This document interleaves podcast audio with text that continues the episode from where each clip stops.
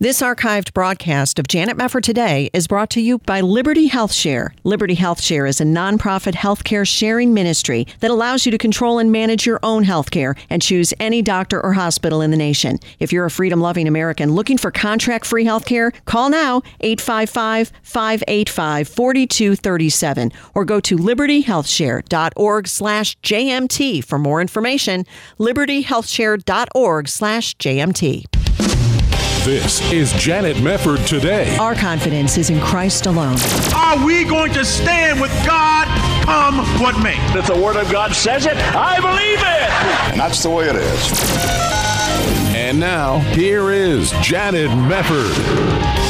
Thank you so much for joining us again. Well, Jesus said in Matthew 10 16, Behold, I am sending you out as sheep in the midst of wolves, so be wise as serpents and innocent as doves. How does that verse apply, though, when we go to work and unfortunately increasingly face anti Christian hostility or even some forms of persecution on the job? What is the wisest way to respond, and how do we respond biblically? We're going to talk about that today with Dr. David Goetsch, who is Emeritus Vice President and Professor of Business business at Northwest Florida State College, where he has served for 43 years. He also maintains a biblical counseling ministry focusing on issues Christians face in the workplace. And today we will be talking about his book, Christians on the Job Winning at Work Without Compromising Your Faith.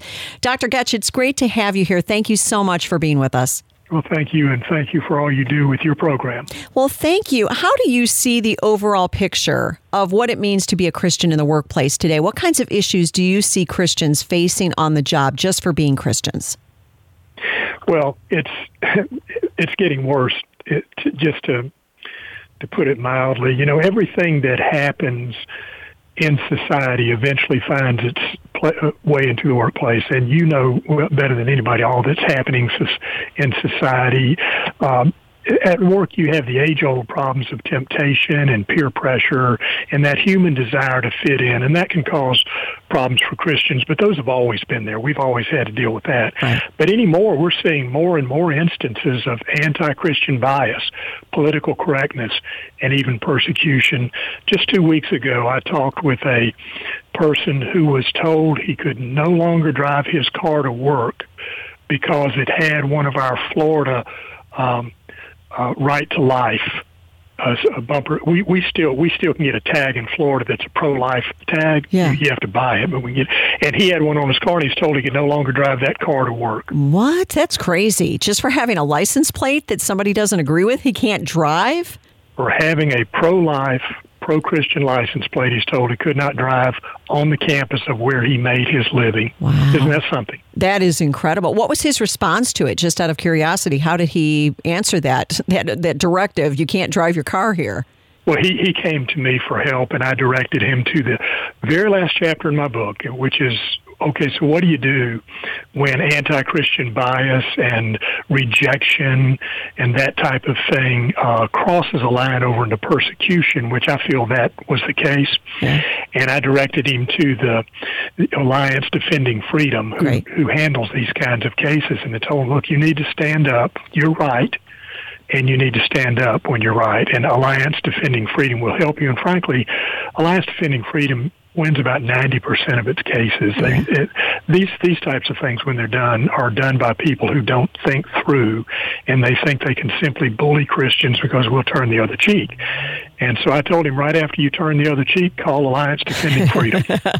good words, good words. I think that's well said. But you know, we are seeing this change, as you've mentioned before. There have always been struggles on the job of various types, but we are now seeing a growing anti-Christian hostility as the culture changes. Do you see a particular moment in time when the fight became worse for Christians or when the situation became worse for Christians on the job and it was kind of a turning point?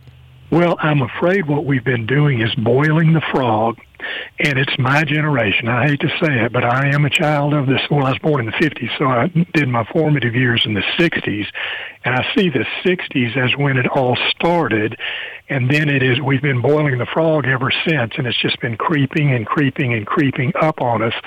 But yes, I, I, I felt like oh, probably the first election of Barack Obama was where I started seeing more and more people coming to me with not the old fashioned temptation, peer pressure, and that kind of problem, but the new anti Christian political correctness. And I must hear now, Janet, I bet I hear 10 times a month. Uh, you have freedom of religion where I work unless it's the Christian religion. Right, right. I know that is how it's becoming. If you were a Muslim and you were wearing a hijab, you'd get the red carpet rolled out for you. But if you're a Christian, you know, you're a third class, fourth class citizen. And and it's funny because look at the history and the roots and the foundation of this country. The Bible is the very foundation of this country, even though not every single founder was a Bible believing Christian. Uh, this has been a, for you know the most part a Christian country culturally, at least. How in the world is it that the mindset has changed and said there's one religion that we can treat differently? Well, we've we've become a nation that panders to different groups for political reasons unfortunately and we have people I say it now we have people who would rather see America fail than see it succeed under someone who believes as a Christian and one of the one of the one of the points I make in my book, though, and this is just, I spend a lot of time uh, when I'm wearing my my uh, business professor's hat and when I'm wearing my uh, hat as a management consultant. I spend a lot of time with businesses who tell me, Dave, I cannot get employees who are honest, hmm. dependable, diligent they are saying to me, I can't get employees who believe the Christian work ethic is set forth in Scripture. Yeah. And yet they don't want to call it that. They, but those are the values that still make you succeed in the workplace. Sure. And so I make the point in my book. Listen, uh, you stick to who you are and what you believe. A career is a marathon, not a sprint. Good. You might get beat up in the short run for your beliefs, but in the long run, you're going to prevail. I know I did. And I, look, I spent 43 years so far in higher education. Other than Congress, there's probably not a place in the world more unfriendly to Christianity than higher education. Yeah, I hear you having spent many years in newsrooms, so I'm with you on that. I put the newsrooms of America right up there in that in that category. But it's true. Are you seeing more conflicts? Would you say between say bosses and Christian employees or between non-Christian employees and Christian employees? In other words, is it between employees that, that there's more conflict or is it the boss who's more upset with the Christian who's the employee? Uh, I'm seeing I'm seeing more this result of peer pressure, and what's happening. Uh, you know, people know when they're doing wrong. So it's like misery loves company. People who are doing wrong want company too. If you're the only person doing right and they're doing wrong, you're going to come under a lot of pressure. Yeah. And I'm seeing that all the time. One of the stories I tell in my book is of the of the people who worked at uh, three different. It was the same bank, but three different branches, and they would go out to eat every Friday. And one of them came up with the idea of, look, why don't we call this a business lunch and claim that we were entertaining potential clients? That way, we can claim it as a business lunch and get reimbursed by our, our bank uh, for our meals instead of having to pay for it. And only one of the people there said no. Hmm. This is not right. That's stealing. This is not a business lunch. We're here as friends having fun. Yeah. And so she wouldn't do it. And they went ahead without her and just excluded her from the group. And several months later, she got a, saw an email coming uh, email through all the bank that those three had been caught and fired for their nefarious little scheme. Wow. Wow. In that kind of a scenario, would you have advised her to go to the boss and to reveal the scheme or to just keep her mouth shut? How would you handle that? What I had, uh, eventually when we talked, what I had told her to do, she didn't know what to do and she let it go for a while. And by the time she talked to me and I told her what to do, this other thing happened. But what I advised her to do was go to those three people and give them a certain num- a certain amount of time, say a couple of days, to stop, or she would have to go to the boss. Good. Yeah. That's the right thing to do. I mean, because yeah. Well, sure. I mean, Christ uh, expects us not to do wrong, but he doesn't expect us to abide wrongdoing either. He Correct. expects us to stand up to sin wherever it exists. Yes, that's right. And that's such a difficult place to be in because you just want to go to work and get along with people and do your job and receive your paycheck. And I have heard so many stories, just like you have, not as many, surely, but, you know, just anecdotes of, of Christians who say, I'm just trying to get my job done and then I'm in this situation and sometimes I'm not really sure how I ought to handle it. But there is a lot more to talk about. We're going to come back. Dr. David Goetsch, my guest, his book is called Christians on the Job. Stay with us. We'll come back on Janet Mefford today.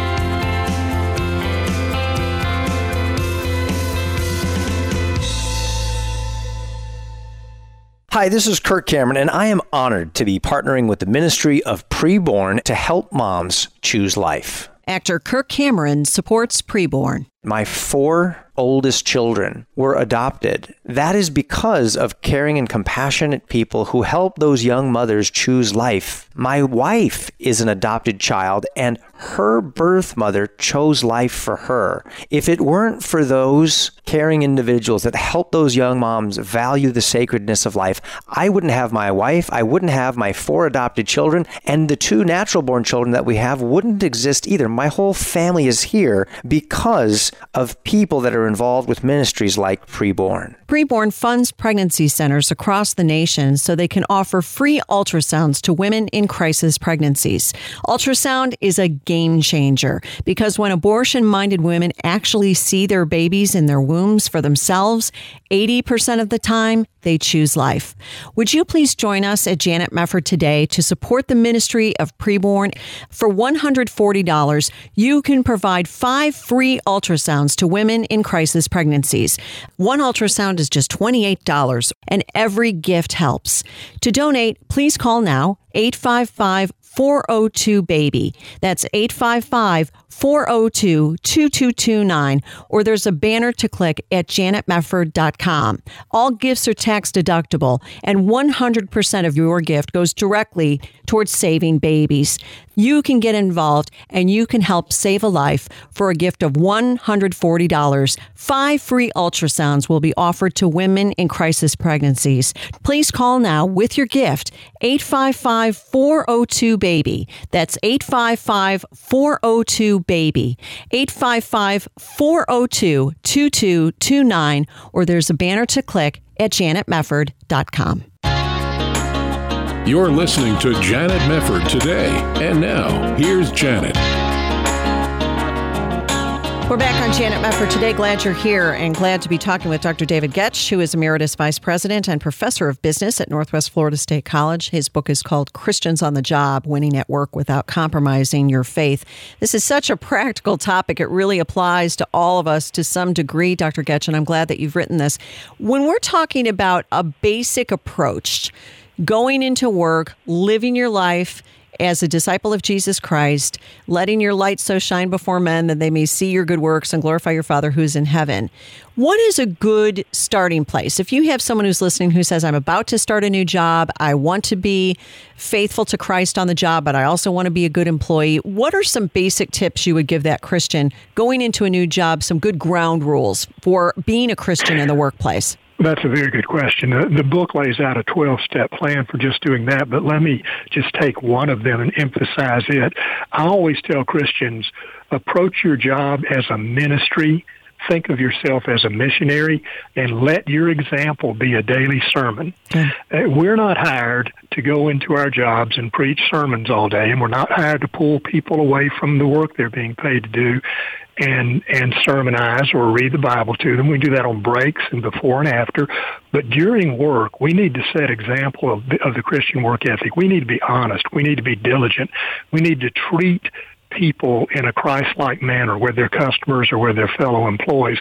We need to show people in the workplace who may not know Christ and know His way. We need to show them a better way, and we do that by our example. And I always bring up the famous quote from Charles Spurgeon that all Christians are either missionaries or imposters. and he didn't mean we all have to run to far off lands to be missionaries. He meant you you are a missionary where God plants you, and you're a child of God, so there ought to be a family resemblance in your example. That's excellent. And you pointed out something very important, which is you're not hired to preach sermons all day. And I don't know a lot of Christians who would do that, but that sometimes will come up. Can I witness to somebody on the job?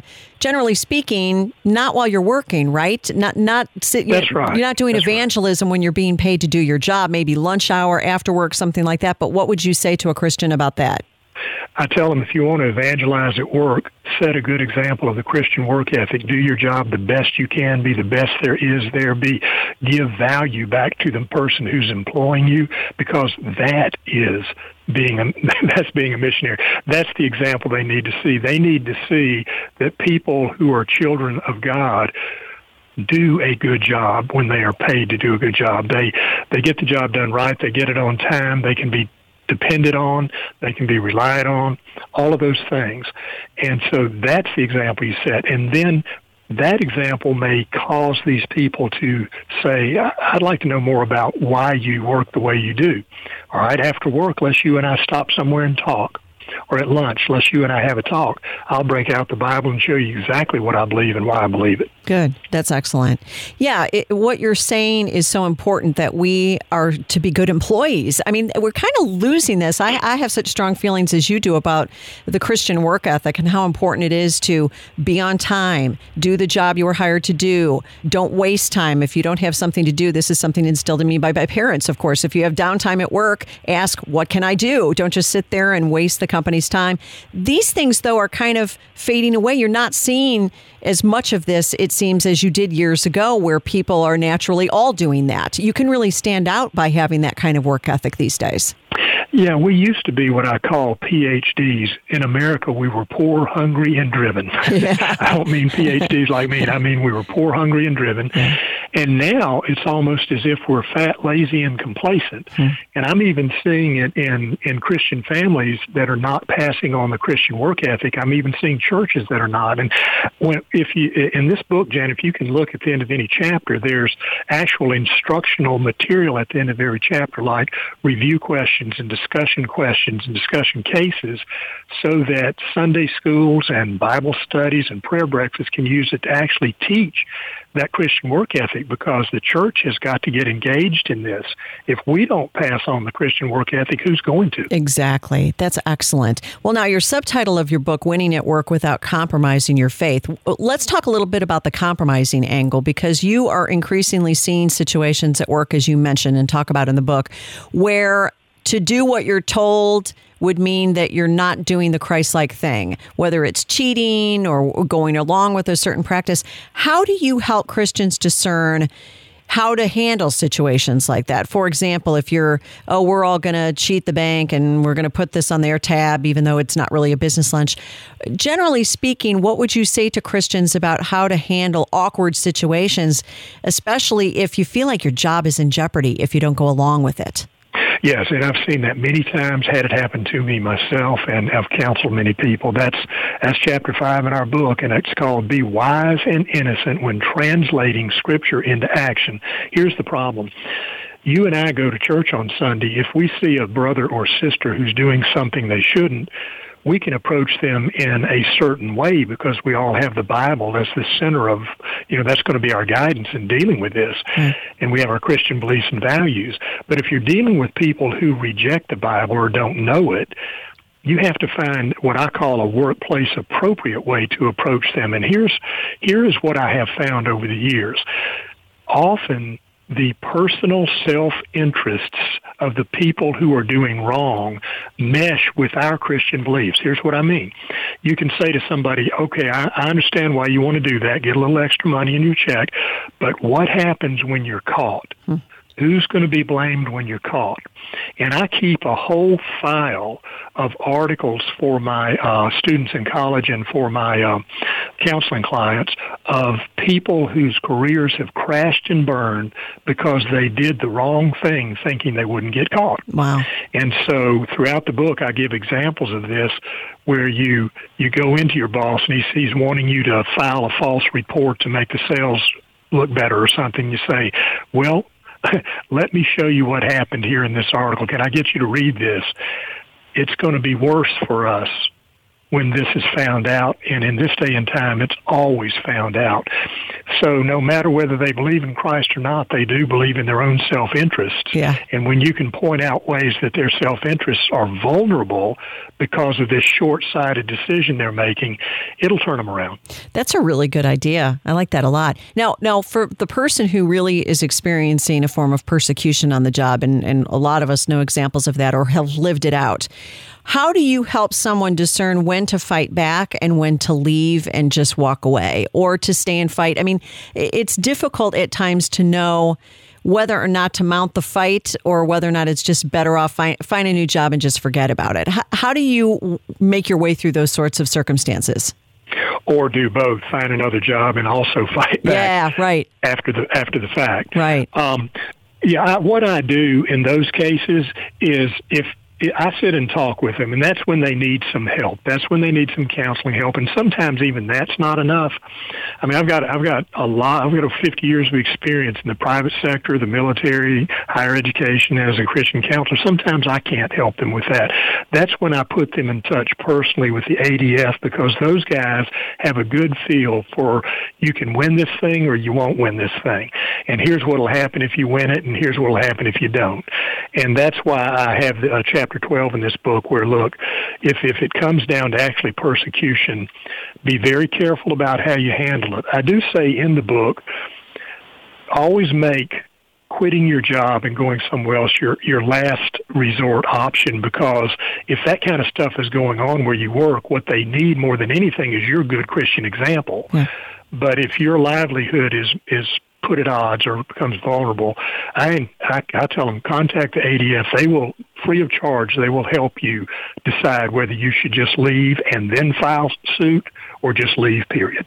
Is there one particular story of persecution in the workplace that stands out to you among all the stories you've heard over the years? Yeah, and and it it was it was this that there was a um, there was a particular manager who was a lapsed Christian he had been a Christian and he was excommunicated by his church for things that he did. And, and believe me, he should have been, I won't get into it, but he should have been excommunicated. So he went the other way. He became just a zealous anti-Christian. Hmm. And, and when that happened, he went around to people, and this is in the book, he went around to people who had, you know, the 23rd Psalm hanging in their office and things like we do, frame Bible verses and things like that. And he made them take them down. He made them get rid of their Bibles. Hmm. He stopped, uh, prayer breakfasts that were happening on site before they were before work, but they were employees getting together for a prayer breakfast, uh, Bible studies at lunch. He cut out all of that and was just about as uh, or you know just about as bad as he could be in, in dealing with the people. Truly, truly, giving the Christians the hardest assignments and then writing them hard and not giving them the support they needed and so forth. And eventually, they did have to just band together and uh, uh, and and and bring suit against him, and and they won. Wow. Well, as they should, as they should. And you know, you would love to think that that when you walk into a workplace situation, everybody's going to be fair. Eh, but the truth is, people are human, and you do find situations like that. Everything you've been talking about as we've been discussing this, I'm thinking, yeah, that reminds me of something that I saw or went through, or someone I talked to went through the same sort of thing. But I, I think it's important, as you mentioned, to set a 1 Corinthians 13 example at work. I thought that was really good advice as well. It is, and and and also as you're dealing, you know, you you had a really good program on LGBTQ issues and that kind of thing, and one of the things that I say about political correctness in the workplace, and it's it's becoming worse and worse. Is look, it is always better to be biblically correct than politically correct. People who are on the receiving end of politically correct platitudes are not stupid. They know when people are just using the right terms and saying the supposed right thing just because they feel like they have to and they really don't mean it. Yes. But they also know when somebody's showing them true Christian love. And if you show true Christian love to people, they don't care if you say um, which of those terms you use. Very good. Well, Dr. David Goetsch, thank you so much, Dr. Goetsch. Christians on the Job is the name of the book, and we'll be right back.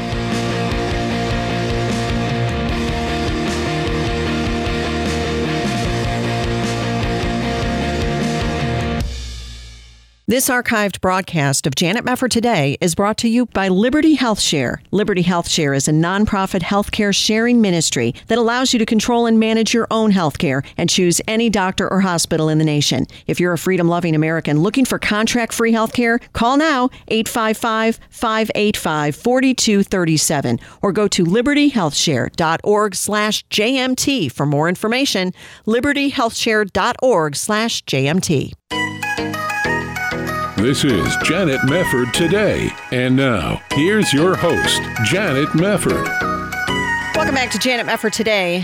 Mark Twain once said, It is curious that physical courage should be so common in the world and moral courage so rare. I think that's true. And it's why we all need heroes to look to who embody moral courage born out of moral character. Well, my next guest has done just that. Pat Williams is Senior Vice President of the NBA's Orlando Magic. He has more than 50 years of professional sports experience and has written more than 100 books. His latest is called Character Carved in Stone The 12 Core Virtues of West Point That Build Leaders and Produce Success. And Pat, it's just great to have you with us. How are you?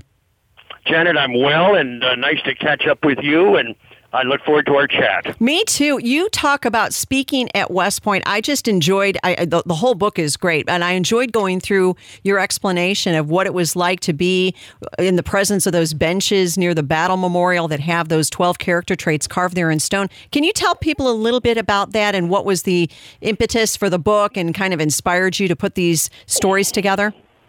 Janet, it was several years back. I was invited to go to West Point and speak to, to the Army uh, sports teams, all the sports teams, men and women's, and their coaches. Well, after I finished, uh, they gave me a tour of the West Point campus, which is a very powerful experience, by the way.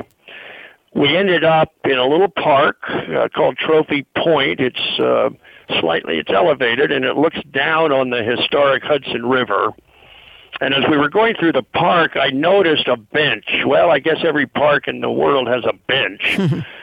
but as I looked further, I noticed there were more benches, and I counted all of them. There were 12 benches, which seemed like a lot of benches for a fairly small park. Right. But for some reason, I went over and looked at one of the uh, uh, benches up close, and I noticed a word had been carved into the end of that bench. Uh, a word like courage, uh, and and on the other end of the bench as well. And that prompted me to go explore the other benches, and I noticed at the end of each bench there was a different word carved into that bench on both ends. Right. Words like dedication and determination and integrity and loyalty and trust, those kind of words. And I figured, Janet, at that point there had to be a backstory. Well, sure enough, there was. Uh, we learned that the class of 1935 at West Point, uh, as a class gift, uh, donated those benches. And their committee had selected those words as words that uh, should be part of every character quality of every cadet. Right whoever came through the place. Right. And uh, I, I, I thought immediately, boy, this is a well kept secret. I, I didn't know anything about this. I don't think many people would have. Yeah. And so we talked to the publisher, and I said, we got a book idea here. Why don't we take each word and do a chapter on that particular word, and then see if we can find a West Point graduate who best models that word. Yes. Well, the publisher liked the idea, and uh, uh, we put it together. uh, we asked Mike Krzyzewski, uh, the Duke basketball coach, who's also a West Point grad, if he would do the forward, mm-hmm. and he uh, graciously agreed to do that. And that's how this book came about. Yeah. Well, you even include uh, Mike Krzyzewski in the character trait of responsibility. So let's start with him. How did he come to embody responsibility, would you say? Well, here, Mike tells the story when he was a, a plebe up there, Janet. Uh, it was a cold, messy January day. Uh, he had his uh, uniform on, neatly pressed. His shoes were brilliantly shined, and coming across the campus with his roommate, somebody stepped in a puddle of gook. it might have been a roommate, and, and and splashed it all over his beautiful shoes. Oh boy. And Mike had a decision to make. Do I rush back to my room and get these shoes fixed, or do I try and get to my next class? Well, wouldn't you know it, he was stopped at that point by an officer who challenged him about the shoes. Hmm. And Mike said, Well, officer, I was just walking across the campus. What? And at that point, the officer interrupted and said, Young man, uh, here at West Point, when you are challenged by an officer, you have one of three answers. Yes, sir. No, sir no excuse, sir. Right. And Mike, who's now in, on into his 70s, would tell you uh, that was a turning point experience in his life as an 18 year old. Hmm. He said, I learned that day that um, uh, there are no excuses. And he adopted the philosophy this was done well and I did it. This was done poorly and I did it. But in either case, I am responsible. Yes, right. So that that was one of the uh, reasons that uh, we we put Mike in there with that particular quality. Well, that's a great great anecdote because you look at what's going on in our culture now, and there seems to be a real trend of people not wanting to say no excuses, sir, not wanting to say um, I take responsibility for what I did. In fact, that that seems to be something a lot of people are lamenting is gone, or at least is on the way out. This concept of personal responsibility. Janet, it's a great point that you have made. I agree with you, um, particularly among leaders uh, uh, if things are turn out well after a decision is made, uh, oh, we hear about it. Oh, we we learn all about it. But if the decision doesn't go well, well, in often cases, a, a sense of instant amnesia sets in. it's true. That's true. Really, I have no memory of that. Yeah. And then it's important to have a, a battery of spin doctors available. Hmm yeah. uh, to get you out of the mess you're in because you didn't want any part of this because it didn't work out. But I think great leaders uh, step up and take that approach. I am responsible. I'm I'm in charge here and I uh, I take full responsibility. How do you inculcate? And I want to get into some of these other stories as well, especially when we get back from the break. But how do you inculcate a sense of responsibility in the next generation? West Point does it so well, but for those who are not in the military and don't go to West Point, we all need to develop that character trait. Well, let me just talk about all the aspects of character, Janet. It starts at home. Uh, it starts with our parents. Yes. Uh, first of all, they must model it. They must model character so that young people grow up seeing it. Secondly, uh, we need to teach it. Yep. No, none of us come into this world uh, with character qualities carved in stone. No, we don't. Uh, we we all come into this world, you know, with a sinful nature according to the scriptures, right. and and we need to um, teach character uh, as parents and grandparents and teachers and coaches and youth workers. Uh, we, it, it needs to be caught as well as taught. Yes, it does. Yeah, it does. And it's I think it's so important what you're saying. If you are seeing it modeled in your parents and you're being taught good character, then even when you're in a situation and culture where good character is not common and it's not being exhibited, you still have to behave that way. And I know that's one of the traits that also comes out I think in a lot of the stories in your book. You do the right thing even when everyone around you isn't necessarily doing the right thing. Oh, I think that's so true. And in, in the case here with these these people that we featured in this book, the West Point grads, I think that's what happened. Hmm. Uh, they were not concerned about public opinion. They were not concerned about feathering their own nest. Uh, they did what was right, and um, and that's why uh, that's why they're remembered today to a large degree. Yes, uh, because of the way they lived their lives and the way they uh, honed that character into their lives. And boy, that should be a good lesson to all of us, Janet. After we're after we've left this earth, uh, we want our children and grandchildren and uh, people who knew us to have high regard for the fact that we did have courage and we did have responsibility and integrity and dignity and discipline. Absolutely. Absolutely. Well, we're going to go to a break here in a couple of seconds, but when we come back, I want to get into some of these stories because you mentioned, Pat, that you highlight a lot of these West Point grads who are embodying these character traits that we should all aspire to have. The name of the book is Character Carved in Stone. Pat Williams with us. We'll come back on Janet Mefford today after this break.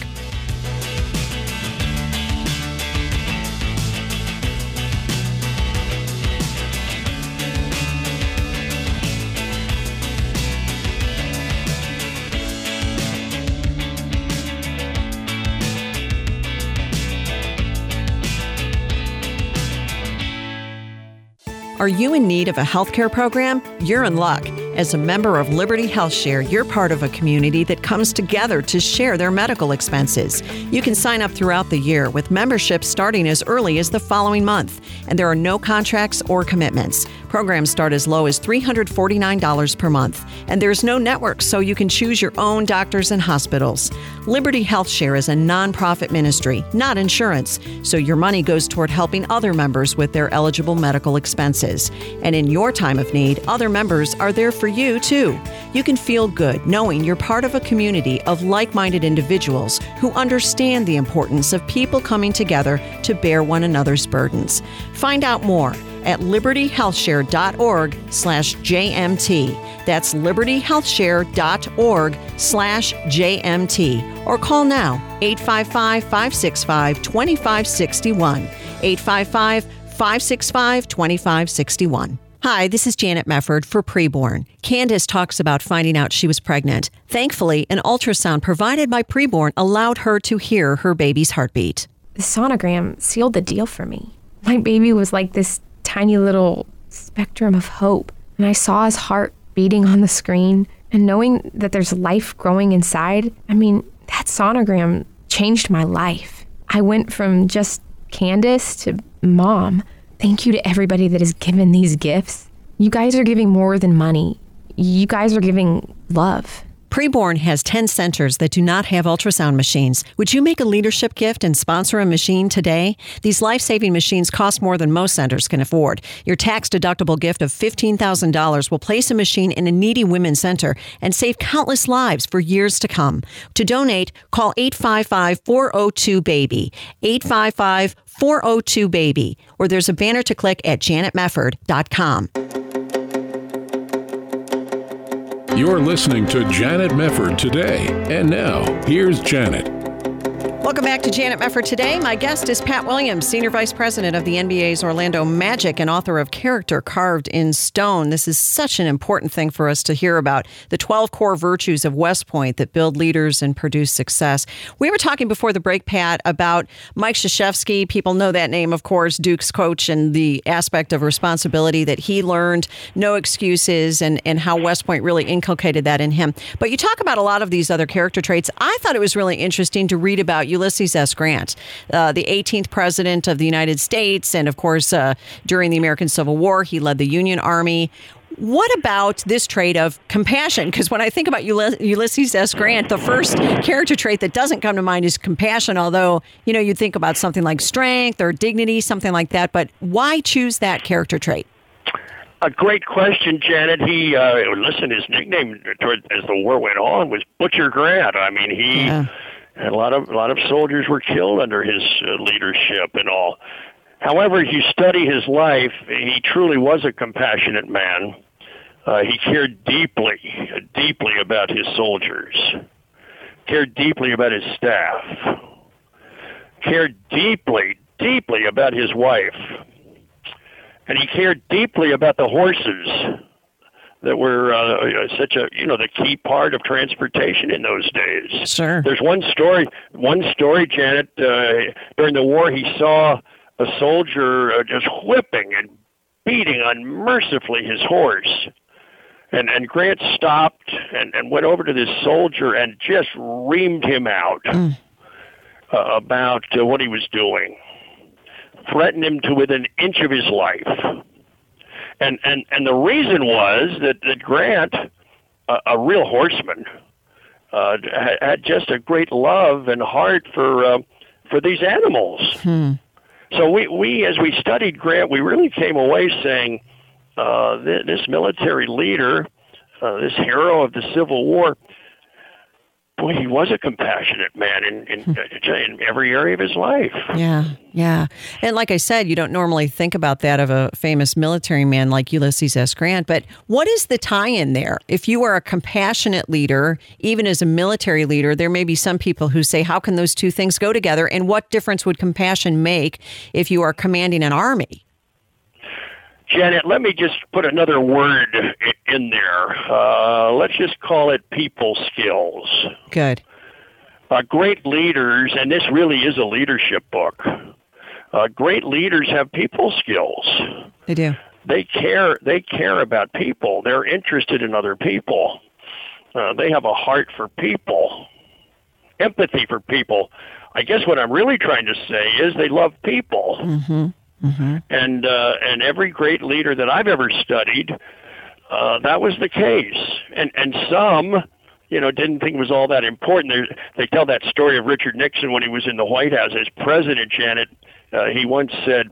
Uh, actually, this job as president would be pretty good if you didn't have to deal with people. right. Said Mr. Nixon. Well, he may have been joking. But uh, every job uh, that I've ever in, uh, read about or been involved with, Janet, involves people. Right. That's right. There's not one that I've found that doesn't. Yeah.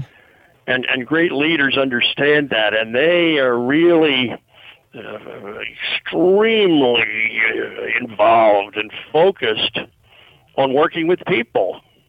That's and so not, true. And Janet, not all people are easy. No, no, they're not. uh, you you, you um, you you can't deal with people with with a spray can. Uh, you, you've got to deal them with a fine brush uh, because they're all different and they all need our personal attention. So true. Great leaders understand that. They sure do. You talk also about Buzz Aldrin. Everybody knows Buzz Aldrin, the famous astronaut. And you mentioned this character trait of dedication, but you mentioned in this chapter that Buzz Aldrin wouldn't have been an astronaut without his fellow West Point grad, Ed White. Now, that's kind of an interesting story. Why is that? Well, I think it's safe to say that we need in our life um, cheerleaders we need in our lives companions. We need in our lives friends. Yes, we do. Who see something in us and they're there uh, pushing us and boosting us. They're not tearing us down. Mm-hmm. Uh, they want us to succeed. And, and, and when we don't succeed, uh, they're as disappointed as we are. And when they do succeed, they're not jealous. Mm, good point. They're not resentful. Mm-hmm. Uh, that's why I, I think it's important, Janet, in all areas of our life to surround ourselves with life enhancers. Great. Walt Disney made up that word, by the way. life enhancers. Those are people who are rooting for us and cheering for us and urging us to live to our full potential. Sure. Ed White was that kind of guy, kind of man. Yeah. And Buzz Aldrin, uh, Janet, who's still living, I just read about him this morning. Uh, he's 89 years old, and he's Amazing. still with us. The man who uh, was up there on the moon. Think yes. about that for a minute. Oh man, it's hard to imagine, but he's an incredible American.